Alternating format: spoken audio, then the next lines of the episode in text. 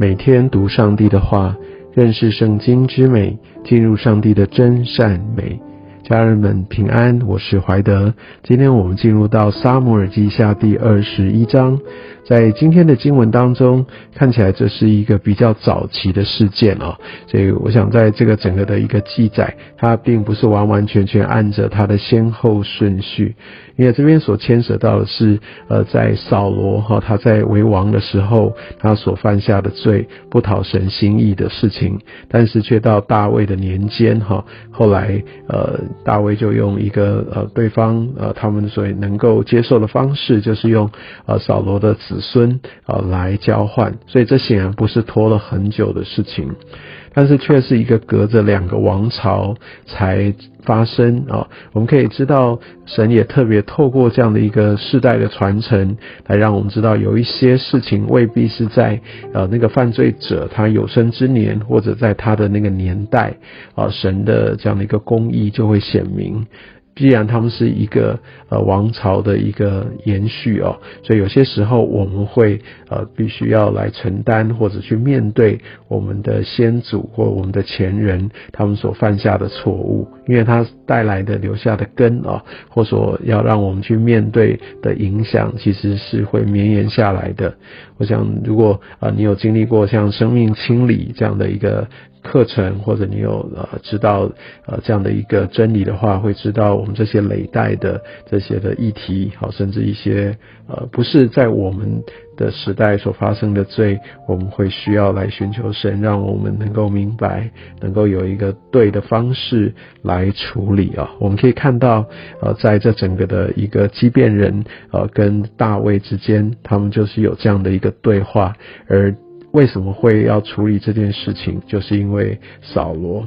那扫罗他没有按照神的心意哦。这边第二节讲到，呃，他就大发热心哦。扫罗真是大发热心的时候，就是他自己的热心哦。他没有先来到上帝的面前来寻求神的心意，所以真的在扫罗王朝呃带来许许多多的这些的混乱跟纷争。而在这整个处理过程当中，我们也可以看到大卫，啊，他也是信守跟约拿丹的这样的约定哦，所以他在处理的过程里面，他就没有哦把约拿丹哈跟米菲波设，就是约拿丹的儿子，来放在要交出给呃这边人的这样的一个行列里面。那所以我想这整个事情完整的处理完哈，在十四节。我们可以看到最后说，此后神垂听国民所求的。所以这也给我们一个很重要的一个提醒，也让我们看见啊，那在有这些的议题，有这一些呃来带来这些祸患，或者因为罪引起的这一些的后果的时候，呃，真的要将破口要好好的来处理，要完全的堵住，好，那这个根源要止息，好，所以我想这也就是再一次的提醒我们，呃，很多时候对的，我们是会承担我们的前面。但是我们也要留意，我们所做的也真的会影响到我们的子孙，好，我们的后裔。所以我想，呃，无论如何，我们是承接了原生家庭，而我们也制造了原生家庭。所以我相信这段经文也给我们这样的一个看见。后来呢，在十五节开始，我相信这又是另外一个时代哦。在这边我们可以看到大卫他带兵打仗，但是他疲乏了。那我们可以看到，他应该已经呃呃的战力，他的体力已经不如以前。那所以这个时候，他反而成为他将领的一个呃拖累。所以在十七节哈，就看到这些将领，他们就跟大卫说：“以后你不要再跟我们一同出战哈。”所以我想，这也就是一个时代的一个转换。这也提醒我们要注意我们的传承。我有知道有些人其实呃，他觉得自己以前哈，或者活在以前自己的一个印象当中，他就坚持的要在前面，他不知道。已经成为他的团队的拖累，所以他需要一个好好的规划预备啊，所以要让他的团队可以来接手啊，所以在这个领袖的培育哦，这些所有的这些的建造上面是非常重要的。而我们可以看到大卫所带的团队，呃，真的很多是非常非常勇敢，而且胆识过人哦。你看他们所对抗的这一些，都是像歌利亚的后代这样，他们都是非常魁梧、非常有力量的这些的敌人。我们可以看到在经文这些的描述哦，显然他们都不是一般人，但是跟随大卫的这些的战士哈，这些的勇士，其实他们都能够来取得胜利哦。那所以我们就可以看到，在这样的一个团队当中。大卫啊，也真的是很会带兵啊。也许他在他的家庭、他的呃这些很多关系上面是弄得一塌糊涂，但但他真的是很恩典。我相信他可能带兵，呃，在在带领他的团队是有一定的一个啊。特别的一个领导统御的能力跟恩赐哦，所以他们都可以跟他一起出战，愿意来为他效力。特别如果遇到这个非常非常难缠或非常有能力的敌人，他们也能够来得胜。